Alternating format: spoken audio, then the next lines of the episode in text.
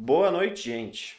Hoje nós estamos num formato um pouco diferente dos nossos estudos bíblicos. Normalmente fazemos pelo Google Meet, mas nós vamos iniciar uma nova série também de estudos bíblicos. Temos uma série de cultos sobre a carta de 1 João. E agora nós vamos iniciar uma série de cultos também falando sobre os pais apostólicos. E já faço a dica aqui, caso você queira adquirir. Acho que a última vez que eu olhei o preço estava 15 reais esse livro. É Pais Apostólicos, Pais Apostólicos da editora Mundo Cristão. Um livro, um livro de fácil acesso. Ele não é tão, tão, tão grosso.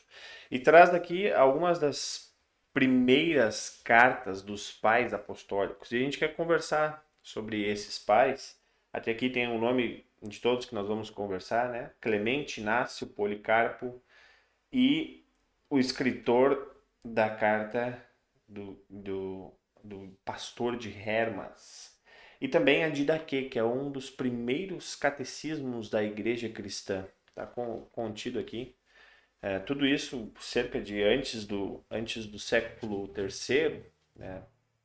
entre, entre esse período é, do século I até o século IV é, depois de Cristo, ou seja, bem no início da, da vida cristã. E por que, que isso é importante? Por que, que isso é importante para nós hoje, cristãos de 2021 anos depois? Ora, porque é interessante nós ouvirmos o que eles falavam para ver se continua a mesma coisa, para ver se a palavra de Deus não mudou, né? se a palavra de Deus não foi atualizada, como, como dizem. É, então é interessante ver. E hoje desses pais apostólicos, normalmente se fala pais da igreja, esse livro aqui usa esse termo pais apostólicos, porque ele, ele, ele retrata pessoas que foram, é, digamos assim, logo após os apóstolos. Aqueles caras que escreveram logo após os apóstolos, né? Paulo, Pedro, Tiago, João, logo após esses caras, é, aqueles que escreveram, ou seja, os seus discípulos, também, também é, é, colocado aqui. Nós temos a carta Tito, né? Tito também era um dos, dos, dos, dos quando o apóstolo Paulo escreve a Tito, né?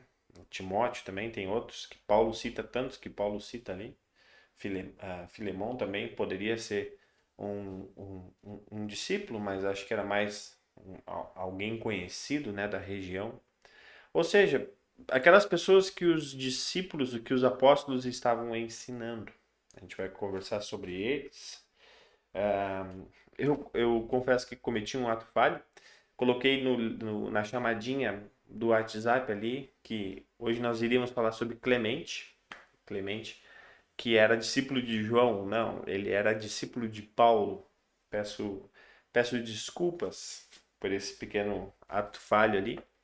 Mas hoje nós vamos então conversar sobre a carta, uma das, ou se não, a primeira carta que se tem conhecimento que uh, fora do texto bíblico, fora do Novo Testamento, é uma das primeiras cartas que foram enviadas e que foram guardadas, né? ou seja, nós temos acesso a essa carta.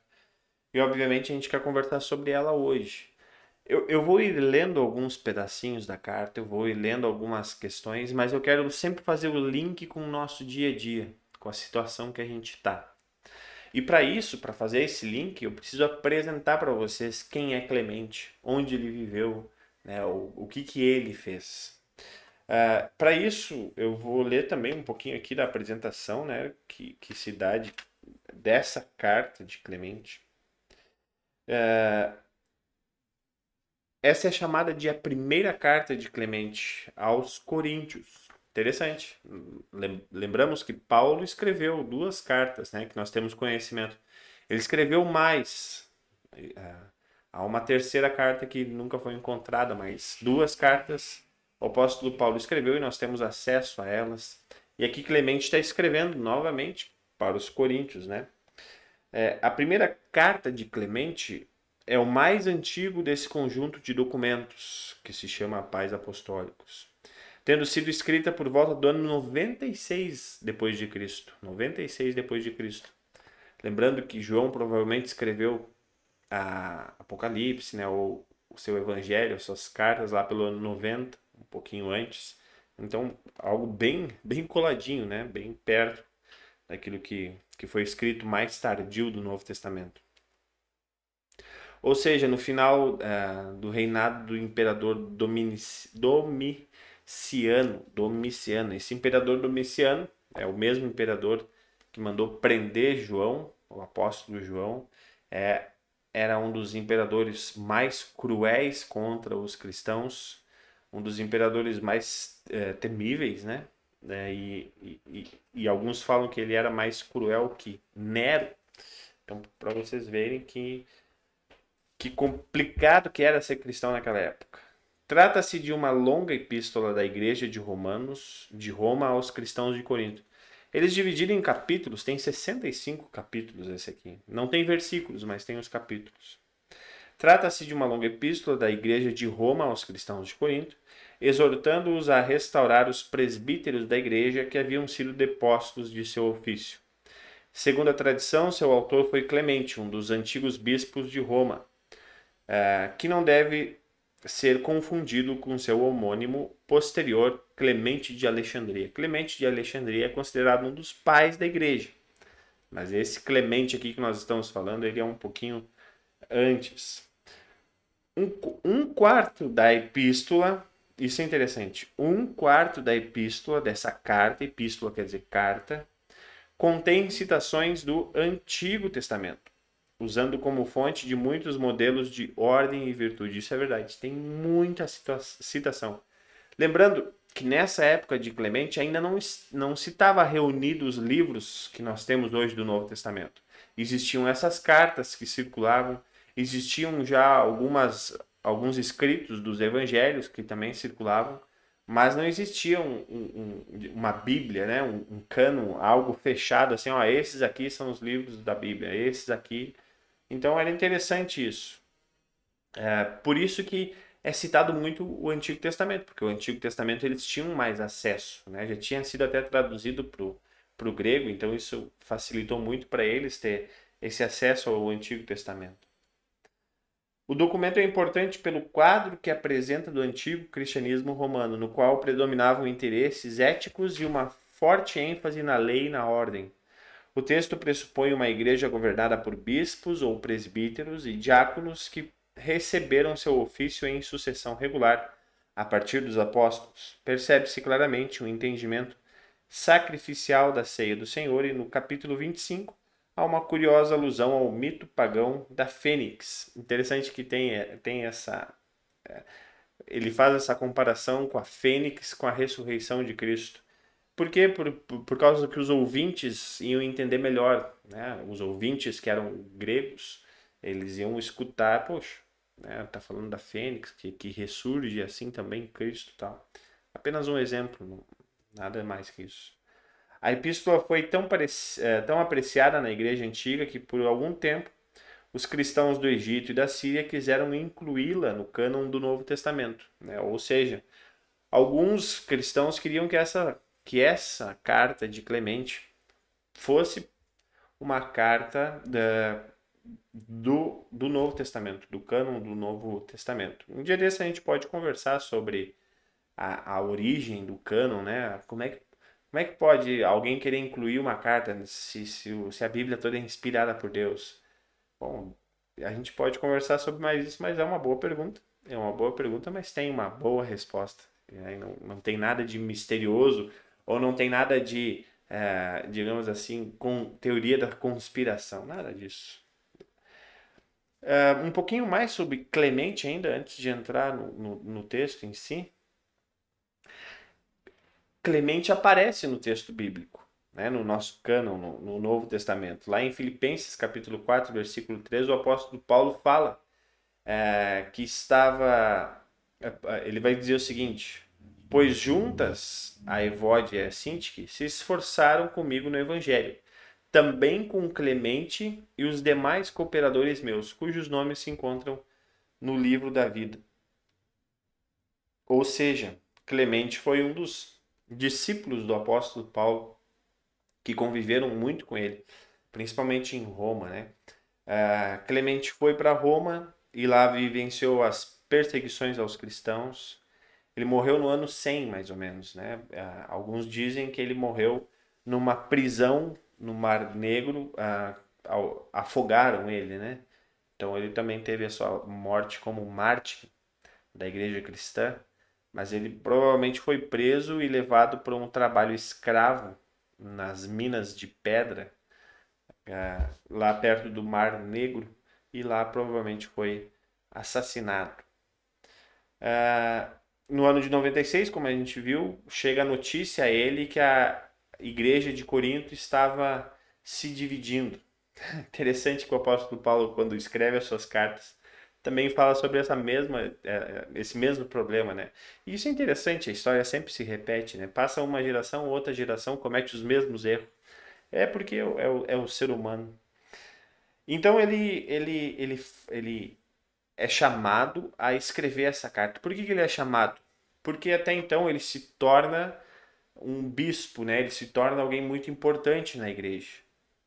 Antes tinha os apóstolos, aí quando todos morreram, é, ele em Roma, né, assume esse papel de líder da igreja lá. Então o pessoal chega para ele, olha, tem um, uma treta acontecendo lá na cidade de Corinto, temos que fazer algo, né? Temos que escrever alguma coisa. Então ele escreve uma carta para eles. Interessante que também nessa carta ele fala sobre os martírios de, de Paulo e Pedro. Provavelmente ele presenciou a morte de Paulo e de Pedro em Roma. Ele presenciou é, também um pouco depois Nero é, perseguindo os cristãos e tudo mais. É, é, é alguém muito importante na igreja cristã, né? Onde, imagina, se hoje até eu, eu, eu boto aqui para exibir um pouco os livros, né? Faz parte da, das lives que são mostradas, mas é simplesmente o fundo do meu, onde eu estou aqui no escritório. Mas é interessante que hoje a gente tem um suporte teológico gigantesco. Esses caras aí, esses pais da igreja, os pais apostólicos, eles tinham aquilo que eles ouviam, que eles ouviram diretamente dos apóstolos. Eles não tinham dogmática, não tinham sistemática, não tinham esse monte de coisa que, que hoje é mais fácil para a gente entender as coisas, né? eles iam falando daquilo que era falado para eles. E a ênfase nas suas cartas são ênfases simples, em amor, em fé, em confiar em Deus, em cuidar. E é isso que, que para o nosso dia a dia é importante, né? Por isso que eu acho muito interessante essas cartas. Bom, a carta tem 65 capítulos, eu não vou ler toda ela aqui, mas fica a dica para você então adquirir esse livro aqui, Pais Apostólicos eu sei que o pastor Cláudio é um. Ele, ele, ele já me comentou que há alguns anos, agora os últimos anos, ele tem estudado muito os pais da igreja. Né? Ah, também um, um, dia desses, quem sabe a gente pode é, ver um escrito ou algo assim, um comentário que ele tenha sobre esses, esses pais apostólicos ou os pais da igreja, né? Quando a gente fala pais da igreja, também dá para incluir esses, esses caras aqui. Eu vou ler alguns de destaques apenas que eu dei aqui, para não me delongar muito, mas apenas para a gente ter esse gostinho de pô, o, que, que, o que, que os primeiros cristãos, né, aqueles caras que eram perseguidos, né, o que, que, o que, que eles falavam, o, o que, que eles diziam, como é que eles se cuidavam, né? Será que mudou para hoje? Será que o cristianismo está é, tá diferente hoje do que é?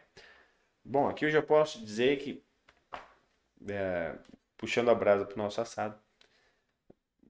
Sim, estamos muito parecidos. Aqueles que seguem a palavra de Deus, aqueles que estudam a palavra de Deus, continuam muito parecidos com esses pais da igreja aqui, pais apostólicos.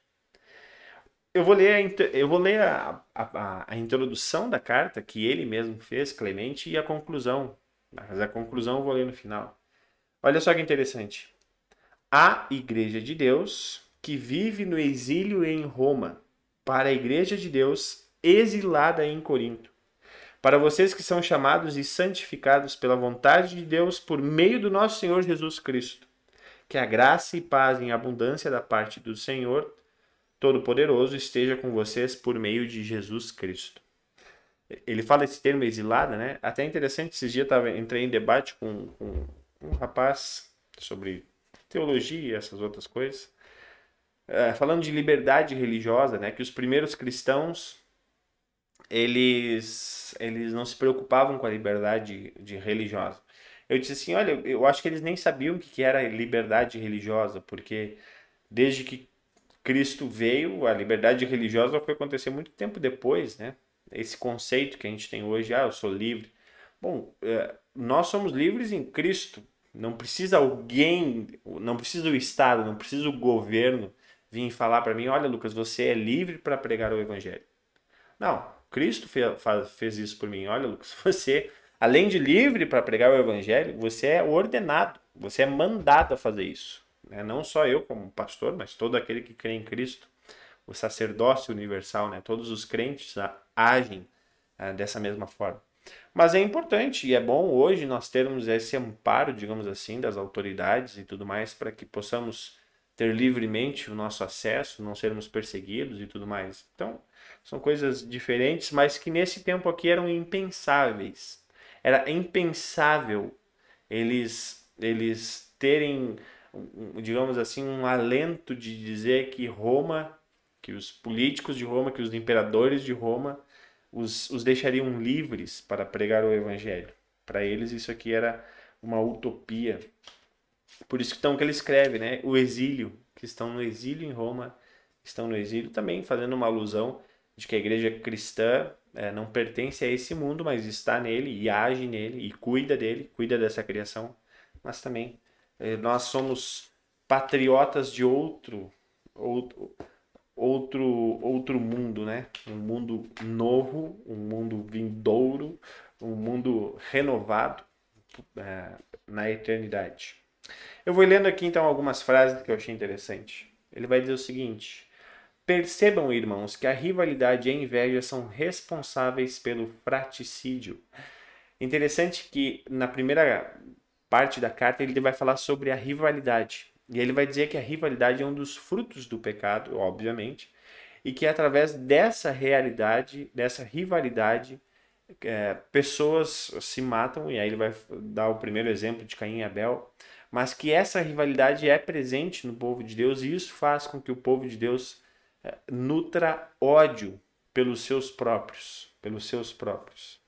Ele vai dizer o seguinte: ele, aí ele vai dar exemplos no Antigo Testamento como um todo: Moisés, Esaú, é, Miriam, Arão, é, todos esses falando sobre rivalidade que eles tinham contra outros ou que alguns tinham contra eles e isso prejudicou é, muito o povo de Deus. E aí ele vai falar sobre, sobre é, os, aqueles que ele conheceu, os apóstolos. Ele vai dizer, mas deixando os exemplos da antiguidade, passemos para os heróis mais próximos de nossa época. Tomemos os, nós, os nobres exemplos de nossa geração. Olha, cara, que fantástico isso. Tomemos o exemplo de nossa geração. Por causa da rivalidade da igreja da, e da inveja, os maiores e mais justos pilares da igreja foram perseguidos e combatidos até a morte. É sensacional. Lembramos-nos dos nobres apóstolos. Pedro, por causa do perverso ciúme, não apenas uma ou duas vezes, mas com frequência suportou os sofrimentos e assim, dando seu testemunho, partiu para o glorioso lugar que mereceu. Por motivos de rivalidade e discórdia, Paulo mostrou como ganhar o prêmio por meio da paciência e resistência. Sete vezes ele foi acorrentado, exilado, apedrejado, tornou-se um arauto do evangelho no Oriente e no Ocidente, e conquistou a sublime fama que sua fé mereceu. Ao mundo inteiro ele ensinou a justiça e, chegando até os confins do Ocidente, deu seu testemunho perante governantes. E assim, libertado deste mundo, ele foi levado para o lugar santo e tornou-se o maior exemplo da paciente resistência. Cara, chega a arrepiar escutar um o próprio discípulo de Paulo escrevendo isso, né? Para vocês verem que realmente não foi algo inventado tudo isso, é algo que realmente aconteceu e, e, e a descrição nos mostra isso. Né? Uh, então ele vai falar sobre todos os perigos que é ter essa rivalidade e, e, e, e, às vezes até mesmo ele vai nos dar aqui exemplos de que até mesmo combate a essa rivalidade com mais crueldade ou com mais inveja é pior ainda. Eu vou dar um exemplo aqui mais atual, né? Mesma coisa que, ah, é, eu sou eu sou cristão luterano e eu odeio, sei lá, os batistas, né? Então eu vou fazer de tudo para que essa igreja batista sucumba e que ela acabe, que eu mostre como eles são errados, né? Não. A gente pode discutir os pontos que nós não concordamos, mas jamais um ponto de rivalidade para aniquilar essa pessoa ou aniquilar essa instituição, né? Então vejam só que interessante isso. E infelizmente aqui no Brasil cada vez tem crescido mais isso, né? A rivalidade da moda é cristão de esquerda e de direita. Cara, isso é muito imbecil brigar por causa disso. Mas tudo bem, né? Fazer o quê? A gente é pecador e acaba brigando por causa disso mesmo. Mas é, é bom não, não, não, não criar essa rivalidade, né? Porque isso só destrói. Desde Gênesis, a rivalidade está nos mostrando que ela só serve para destruir. Ninguém, ninguém ganha com rivalidade, ninguém ganha com. A não ser quando o assunto é time de futebol. Aí. Aí é outra coisa, não, mas é, fora, fora, as, fora as brincadeiras, essa rivalidade, a gente está falando sobre Cristo, né? Essa rivalidade que se tem. Ah, ah, você é um cristão assim e eu sou um cristão assado. Então agora nós vamos brigar por causa disso. Isso só vai destruir os dois. Né? Então não tem porquê. Aí ele vai dar alguns conselhos. Opa, desculpa. Ele vai dar alguns conselhos. Então, irmãos, sejamos humildes e livremos-nos de qualquer pretensão e arrogância, tolice e raiva Vamos agir como nos ensina a Escritura, por meio do Espírito Santo, que diz: Não se glorie o sábio em sua sabedoria, nem o forte em sua força, nem o rico em sua riqueza. Mas quem se gloriar, glorie-se no Senhor. E assim o procurará e agirá com justiça e retidão. Lembremos-nos especialmente das palavras do Senhor Jesus que ele proferiu para ensinar a prudência e a paciência. Pois isto foi o que ele disse: mostrem misericórdia para poder obter misericórdia, perdoem para poderem ser perdoados. O que vocês fizerem aos outros, os outros farão a vocês. Assim como dão, vocês vão receber. Da forma que julgarem, vocês serão julgados. Na medida em que mostrarem bondade, vocês também receberão bondade. Na medida em que derem, vocês receberão. Interessante que esse aqui é um texto do Evangelho, mas não é citado nada é, o evangelho tal, quem disse foi tal. É apenas um texto conhecido, né, oralmente, ou Clemente pode ter tido acesso já a algum exemplar do evangelho, mas é muito interessante. Vamos nos ater firmemente a este mandamento e a estas injunções, de modo que, em nossa conduta, possamos obedecer às suas santas palavras e ser humildes. Pois a Sagrada Escritura diz: A este eu estimo, ao humilde e contrito de espírito que treme diante da minha palavra. Em outro ponto, também ele vai dizer: Vamos então nos unir àqueles que são religiosamente dedicados à paz. Olha essa, essa palavra, religiosamente. Dedicados à paz, no intuito de. Essa palavra religiosamente é, é dedicadamente, né? Dedicado à paz. Vamos nos unir a esses. E não aos que desejam de modo hipócrita. E não aos que desejam a paz de modo hipócrita é mais ou menos aquele discurso. Não, eu sou cristão, precisamos amar uns aos outros. Mas aquele lá que eu discordo é um baita de um trouxa, vai pro inferno que não sabe o que para ah, aí, aí não me adianta, né? Este povo me honra com os lábios, mas o seu coração está longe de mim. E ainda com a boca abençoam, mas no íntimo amaldiçoam. Citando aqui o Antigo Testamento. E também se diz: com a boca o adulavam, com a língua o enganavam, com o coração deles não era sincero, não foram fiéis à sua aliança. Sejam emudecidos os seus lábios mentirosos, pois com arrogância e desprezo humilham os justos. E isso é interessante, né? Todos aqueles que tentaram, é, digamos assim, acabar com a palavra de Deus ou, ou dizer que essa palavra não existe, todos esses foram silenciados e a palavra continuou. A verdade continuou. Por quê? Porque só existe uma verdade. Não existe duas verdades. Existe uma só. Aqueles que vêm com esse papinho de, ai, cada um tem a sua verdade. Não, só existe uma. E é a que prevalece, é a que está prevalecendo ainda, porque ela não é uma verdade humana. E aos humildes que Cristo. É, aqui não, não precisa ler esse aqui. Vamos, vamos, vamos adiantar. E aí ele vai fazendo é muito interessante que ele aprendeu mesmo com Paulo, né? Ele vai é, a sequência assim, a, a, a estrutura das cartas é muito parecida com, a, com, as cartas de Paulo. Ele deve ter sentado várias vezes com Paulo e, e visto Paulo falando para o cara que estava escrevendo a carta. Né? Uh, em outro ponto, ele vai dizer o seguinte: Consideremos, amados, como o Mestre continuamente nos mostra que haverá uma ressurreição futura. Isso eu até coloquei no Facebook, porque eu achei muito legal ele falando, testificando né, a, a ressurreição. Disso ele fez o Senhor Jesus Cristo o primeiro exemplo, ressuscitando-o dentre os mortos. Observemos, amados, a ressurreição nas estações natural, naturais. O dia e a noite mostram a ressurreição. A noite passa e chega o dia. O dia vai embora e a noite volta.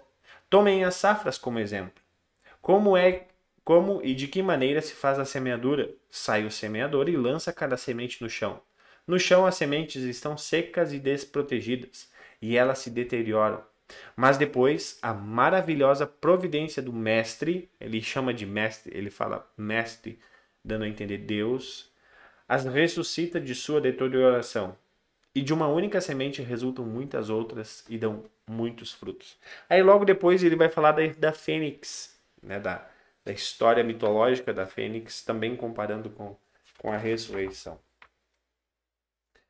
Uh, aqui também uma frase que eu achei muito interessante dele, né? A gente sempre fala, para Deus nada é impossível. Né? A gente sempre fala isso, tem música hoje para tudo que é canto. Para Deus nada é impossível. E aí ele escreve, olha, essa frase é muito genial ó, ano 96 depois de Cristo. E o pessoal acha que hoje a gente está mais inteligente que esses caras. Se a gente tivesse a inteligência desses caras, cerca de 2, 3%, nós estaríamos muito melhor. Pois nada é impossível a Deus, exceto mentir. Eu nunca tinha pensado nisso. Eu nunca tinha pensado nisso. Cara, é fantástico, pois nada é impossível a Deus, exceto mentir. Porque quem é o pai da mentira? quem é o pai da mentira? Interessante que quando se fala a mentira, se atribui ao diabo isso. O pai da mentira. Cara, isso é muito sensacional. Esse é um outro assunto que a gente podia entrar nessa, essa questão do diabo ser o pai da mentira, mas vamos ir por partes. Em outro ponto, ele também vai dizer: Devemos nos revestir de concórdia, sendo humildes, comedidos, mantendo-nos longe de tagarelice e de calúnia, e sendo justificado por nossas obras, não por nossas palavras. Essa aqui eu vou botar no Facebook também. Ah, essa é muito boa. Né? Ah, o que, que é concórdia? É com aquilo que nós concordamos. O que, que nós concordamos? Concordamos que Cristo é nosso Salvador. Ponto. Então, olha, se nós concordamos com isso, as outras coisas são muito superficiais. As outras coisas são é, coisas que a gente pode ir conversando ao longo do tempo. É, e para conversar essas outras coisas que nós não concordamos, vamos ser humildes, vamos ser comedidos, vamos nos manter longe das tagarelices e da calúnia. Achei fantástico isso, né? Eu, eu preciso escutar isso todo dia, porque eu preciso me manter longe um pouco das tagarelices do Facebook. É complicado. Uh, passando já aqui da metade da carta dele, outro ponto que ele escreve, e nós, portanto, que pela vontade dele fomos chamados em Jesus Cristo, não fomos justificados. Olha, essa aqui também é muito importante, porque mostra exatamente que ele aprendeu o que, o que é graça. Ele aprendeu do apóstolo Paulo o que é graça. E nós, portanto, pela vontade dele, fomos chamados em Jesus Cristo não somos justificados por nós mesmos ou pela sabedoria ou percepção ou devoção religiosa ou pelas boas obras. Isso aqui é fantástico. É, é, eu, eu coloquei um vídeo do pastor Arelar, onde ele teve um debate muito legal, muito saudável, né? os dois muito humildes, falando ali os seus pontos de vista, sobre pessoas que creem no batismo infantil. E o pastor Arelar enfatizou muito bem: olha, ah, se você acha que o batismo é uma decisão de fé, isso é obra. E é exatamente o que Clemente está falando aqui. Vejam, no primeiro século. Por isso que eu digo, cara, a igreja luterana tem muito defeito. Mas muito defeito. E graças a Deus. Porque não quer ser a igreja perfeita. Mas uma coisa nós tentamos zelar muito. Que é essa mesma linguagem da graça. qualquer de qualquer coisa que faça entender que o ser humano participa da salvação não é graça. E aqui ele explica muito bem sobre isso, né? É, não é pela nossa sabedoria ou percepção ou devoção religiosa ou pelas boas obras que de boa mente praticamos, mas pela fé, mediante a qual o Deus Todo-Poderoso justificou todos os homens desde o início. Eu vou embora. Tchau pra vocês. É muito legal. Eu tô empolgado porque eu, eu comecei a ler esse livro semana retrasada. E, e aí eu, eu sempre quis estudar os pais da igreja, mas nunca achava tempo para poder me dedicar um pouco a eles. Então agora eu tô descobrindo, né? A gente passa por cima, assim, né? Escuta um pouco a história de cada um, um dos principais ensinamentos dele, mas é algo é, tô lendo também um, alguns livros de Agostinho, também é algo fascinante. E também ele diz depois: será que devemos relaxar na prática do bem e abandonar o amor? Por sermos justificados, ele está fazendo essa associação. Por sermos justificados, por estarmos salvos em Cristo, será que devemos relaxar na prática do bem e abandonar o amor? E aí ele continua: que o Senhor de modo algum jamais permita que isso aconteça. Cara, você é muito, muito. Esse Clemente deveria ser luterano, só pode. É... Por que, que nós precisamos pedir que Deus permita que isso não aconteça? Porque é natural do ser humano não ter amor e abandonar a prática do bem. Se não é Deus que dá isso para o ser humano, o ser humano não o faz. E Deus dá isso para todos os seres humanos. Porém, a diferença é que os cristãos são justificados, são salvos por Cristo e reconhecem que essas coisas eles recebem de Deus. Os não cristãos não sabem que o amor que eles têm e que, e que a vontade de fazer o bem que eles têm é Deus que está dando para eles. Eles não, não sabem disso ou não querem crer. Então essa é a diferença. E aqui ele está falando isso. Que Deus permita que isso não aconteça. Em nenhum momento ele diz que eu me esforce para que isso não aconteça para que eu me esforce para que eu não pare de fazer o bem. O que a gente pode fazer é não querer fazer o bem. Ou seja, não querer receber isso que esse dom que Deus está nos dando, essa vontade que Deus está nos dando de amar as pessoas. Isso nós podemos fazer porque somos pecadores. A ah, Deus me deu uma esposa e um filho agora. Então ele está me dando uma oportunidade para amar. Agora eu posso pegar e ficar esculachando a minha esposa e maltratar o meu filho. Eu posso fazer isso. Então eu, tô tirando, eu tô jogando fora a possibilidade que Deus me deu para amar. Então vejam que interessante que ele mesmo fala isso, né? Isso é, é sensacional. Uh, seguindo, ele vai dizer: Nós então devemos fazer todos, todos os esforços para nos encontrar entre os que estão pacientemente à espera dele de modo que possamos ter parte nas dádivas que ele prometeu. Mais um ponto bem luterano. Qual que é o nosso esforço, então? O que eu acabei de falar. É, Deus nos dá pessoas, né? Nos encontrar entre os que estão pacientemente à espera dele. Ele está dizendo, ó, oh, vocês têm que ir para aqueles que não conhecem. Esse é o esforço que a gente faz, mas porque Deus nos dá essa oportunidade para fazer. Deus nos dá condições, Deus nos dá o mandamento dele. Né? Deus nos dá a dádiva que ele prometeu. Quando nós irmos, o Espírito Santo vai estar com a gente. Essa é a dádiva que Deus nos prometeu e que ele enfatiza aqui, né? E olha, aqui, pelo menos pelos meus professores, por aquilo que eu aprendi através deles na Bíblia, nós continuamos falando a mesma coisa, mesma linguagem. Este é o caminho, amados, no qual encontramos a nossa salvação. Jesus Cristo, o sumo sacerdote de nossos sacrifícios, o protetor e auxiliador em nossa fraqueza. Não vou nem comentar. Um outro ponto interessante aqui é, cada um deve sujeitar-se a seu próximo de acordo com seus dons especiais. Os fortes devem cuidar dos fracos, os fracos devem respeitar os fortes, os ricos devem prover os, aos pobres, Os pobres devem agradecer a Deus por receberem dele alguém que os ajude a enfrentar suas necessidades. Os sábios devem mostrar sua sabedoria não com palavras, mas em boas obras. Os humildes não devem se orgulhar de, si, de sua humildade, mas devem propiciar aos outros uma oportunidade de mencioná-la.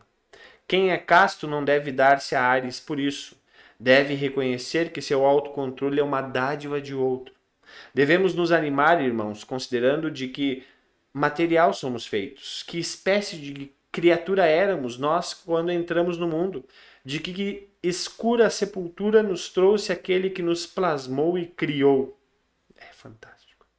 E devemos compreender os preparativos que ele, de modo tão generoso, fez antes de nosso nascimento, visto que, nesse caso, a ele devemos tudo isso, deveríamos render-lhe graças infinitas. A ele seja dada a glória para todo sempre. Amém. Aqui ele se empolgou tanto que ele resolveu botar um amém depois no final, né? De tão, tão, tão, tão forte que foi isso que ele colocou, né? Sobre cada um deve sujeitar-se a seu próximo de acordo com seus dons especiais, né? Pô, se você é uma pessoa que tem condições financeiras, então você tem um dom de poder ajudar aquele que não tem, né? E assim vai indo em várias outras questões. Uh, aí ele fala um pouquinho sobre a questão dos, dos, é, da igreja de Corinto estar tá expulsando alguns, alguns pastores, digamos assim, né, da, da igreja lá. Ele diz que isso não é bom, é, porque é uma sucessão, né? É, alguém que, que já era, né, os apóstolos que deram, que nomearam alguém e assim foi indo, né? A gente não crê na, na igual a igreja católica crê, né? Mas nós falamos que para alguém ser pastor, ele precisa ser uh, ordenado, né? Ordenado por quem? Pela igreja, por aqueles que estão naquele momento representando a igreja de Cristo. Uh, e ele vai falar um pouco sobre isso nesse, nessa parte que eu destaquei aqui. Os apóstolos receberam do Senhor Jesus Cristo o evangelho para nós. Jesus do Cristo foi enviado por Deus. Assim, Cristo vem de Deus e os apóstolos vêm de Cristo. Nos dois casos, o procedimento ordenado depende da vontade de Deus. E assim os apóstolos, tendo recebido suas ordens e estando plenamente convencidos da ressurreição do Senhor Jesus Cristo e assegurados da palavra de Deus, partiram confiando no Espírito Santo para pregar as boas novas de que o reino de Deus estava prestes a chegar.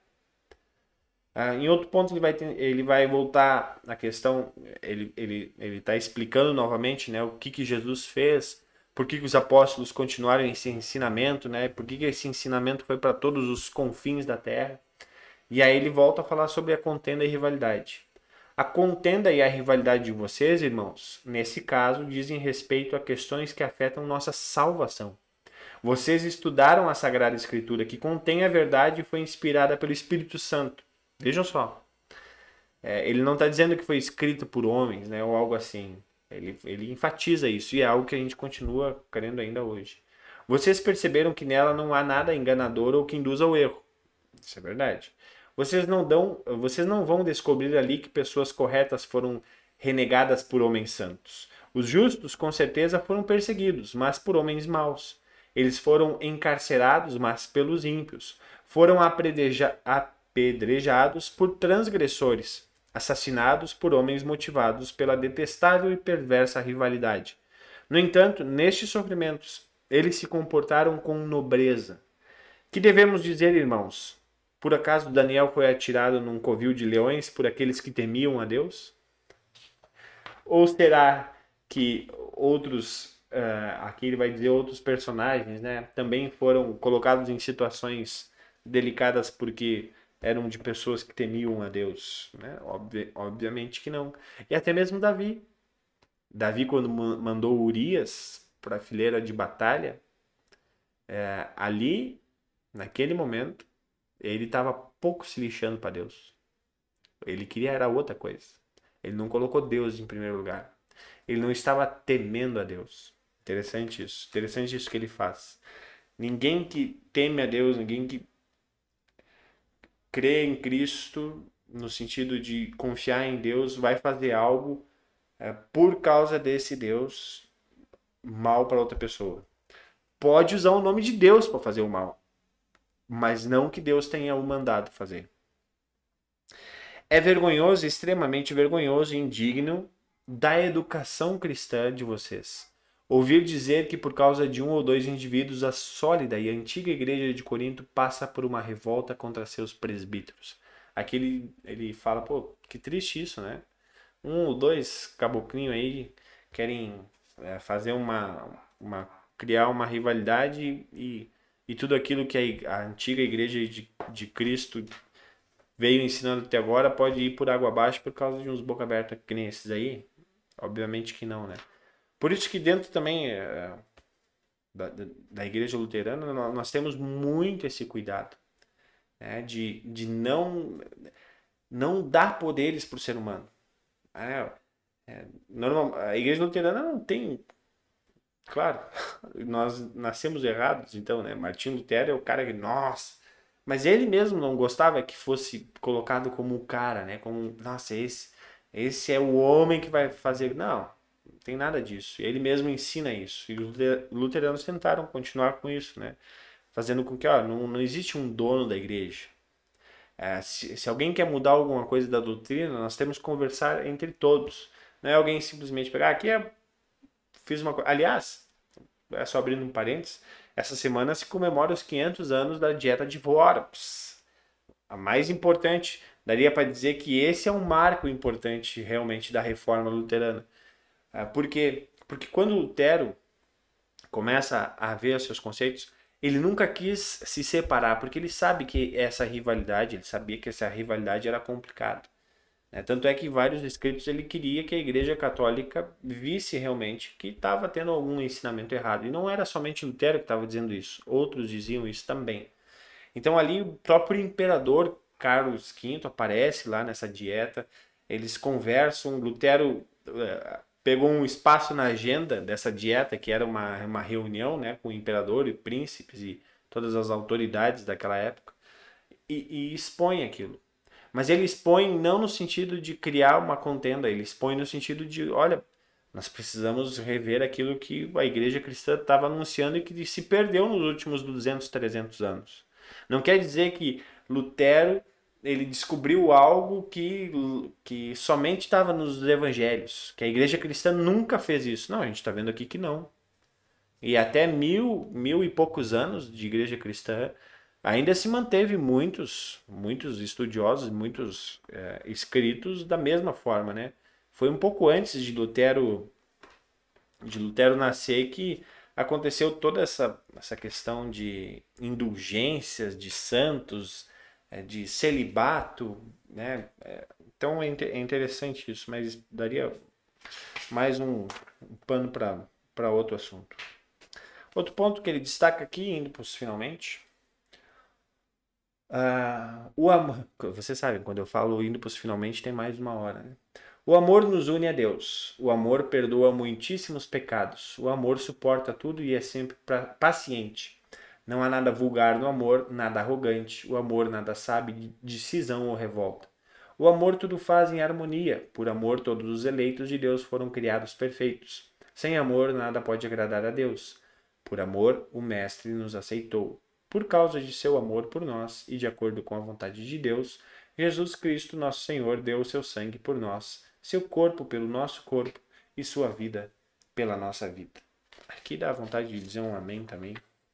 Outro ponto que ele coloca, assim, nós também devemos interceder por qualquer um que tenha caído em pecado, pedindo que ele tenha ponderação e humildade e se submeta não a nós, mas à vontade de Deus, pois desse modo ele se tornará mostrará frutífero e perfeito quando Deus e os santos se lembrarem dele com misericórdia. Aqui ele está falando né, dessa questão de interceder por aqueles que caem em pecados. A igreja não é quem julga. Isso a gente tem que lembrar. A igreja não é quem julga. Quem julga é Deus. A igreja é, é, é uma extensão do, daquilo que Cristo é. E o que Cristo veio perdoar pecados. A igreja anuncia esse perdão dos pecados. Não que ela dá, mas que Cristo deu. É isso que a igreja faz. A igreja faz isso.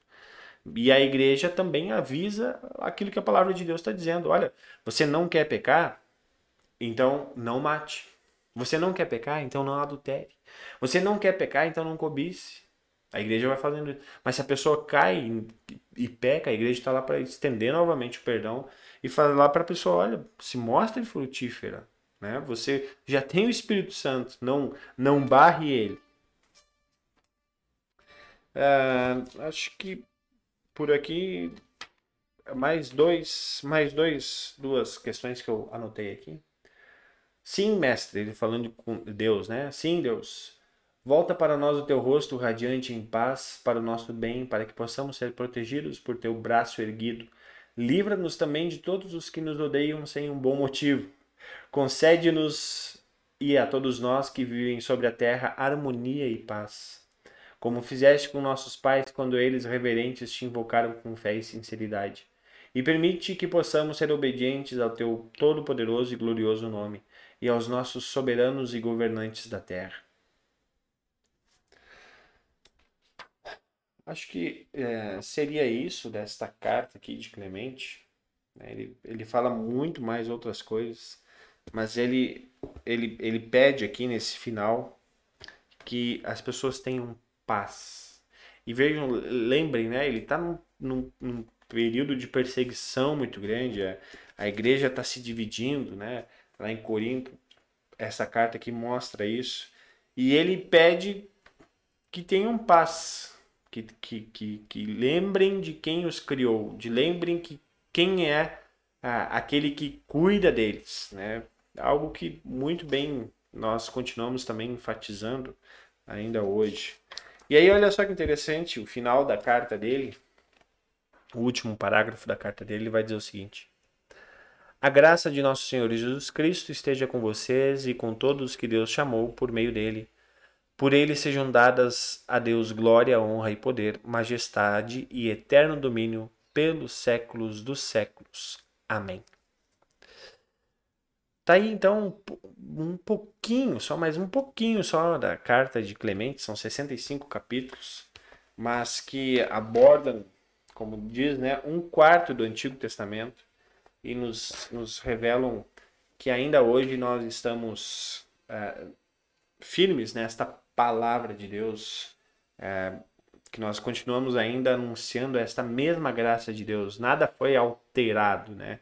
A não ser por aqueles que, que queiram alterar isso, mas para aqueles que continuam seguindo as palavras de Jesus Cristo, nós podemos dizer que somos uma só carne, somos um só em Cristo Jesus por aquilo que ele fez por nós ok? Acho que nós vamos encerrando aqui. Uh, pode ser que você já tenha notado ou não, mas não é, não estamos ao vivo, né? Uh, é uma estreia aqui. Eu, eu tenho um outro compromisso agora também nesse horário e então eu gravei. Esta é uma gravação, caso você achasse que estava sendo ao vivo. Peço desculpas, porque pode ser que você tenha escrito alguma coisa aí e eu acabei não vendo, mas agradeço a participação de todos. Agradeço a contribuição de todos e que possamos continuar. Semana que vem também vai ser no YouTube, mas vai ser ao vivo daí, para que mais pessoas também possam participar desses momentos. Também lembrando que esse o áudio desse estudo vai estar no Spotify, aí você pode acessar lá também ou compartilhar por lá também. Ok? Muito obrigado e nós vamos fazer uma oração nesse momento. Querido Deus, amado Pai Celestial, nós te agradecemos porque através de todos os tempos tu és o Senhor e aquele que mantém as palavras que a tua igreja continua dizendo. Te agradecemos por mantermos a unidade da graça que vem ao longo de vários e vários anos sendo anunciada. Queremos te agradecer, amado Pai, porque esta palavra chegou ao nosso coração e que através desta palavra o Espírito Santo nos fez crer em Jesus Cristo. Te agradecemos também por tudo que o Senhor tem nos dado, por todas as bênçãos que o Senhor tem colocado na nossa vida, tanto as coisas boas como as coisas ruins que o Senhor permite que aconteça. Te agradecemos, pois em todas elas o Senhor tem nos cuidado. Também queremos te pedir, amado Pai Celestial, que continue cuidando de cada um de nós, cuide de todos aqueles que estão passando por necessidades, cuide daqueles que estão é, acamados, que estão enfermos, que estão enlutados, que o Senhor os console através de um abraço, através de uma mensagem de consolo, mas principalmente os console através da certeza de que Jesus Cristo está com cada um deles, também os amparando em todo esse sofrimento. Amado Pai Celestial, tudo mais que nós queremos te pedir, queremos fazer em nome do nosso Deus Pai, Filho e Espírito Santo, ainda orando a palavra, a, a oração que o próprio Jesus nos ensinou. Pai nosso que estás no céu, santificado seja o teu nome, venha o teu reino, seja feita a tua vontade, assim na terra como no céu. O pão nosso de cada dia nos dá hoje e perdoa-nos as nossas dívidas, assim como nós também perdoamos aos nossos devedores. E não nos deixes cair em tentação, mas livra-nos do mal, pois teu é o reino, o poder e a glória para todos sempre. Amém. Ok, uma boa noite para todos e que Deus os abençoe. Lembrando que domingo às 9h30 temos o nosso culto online, o segundo episódio da nossa série da carta de 1 João. Abraço e Deus cuida.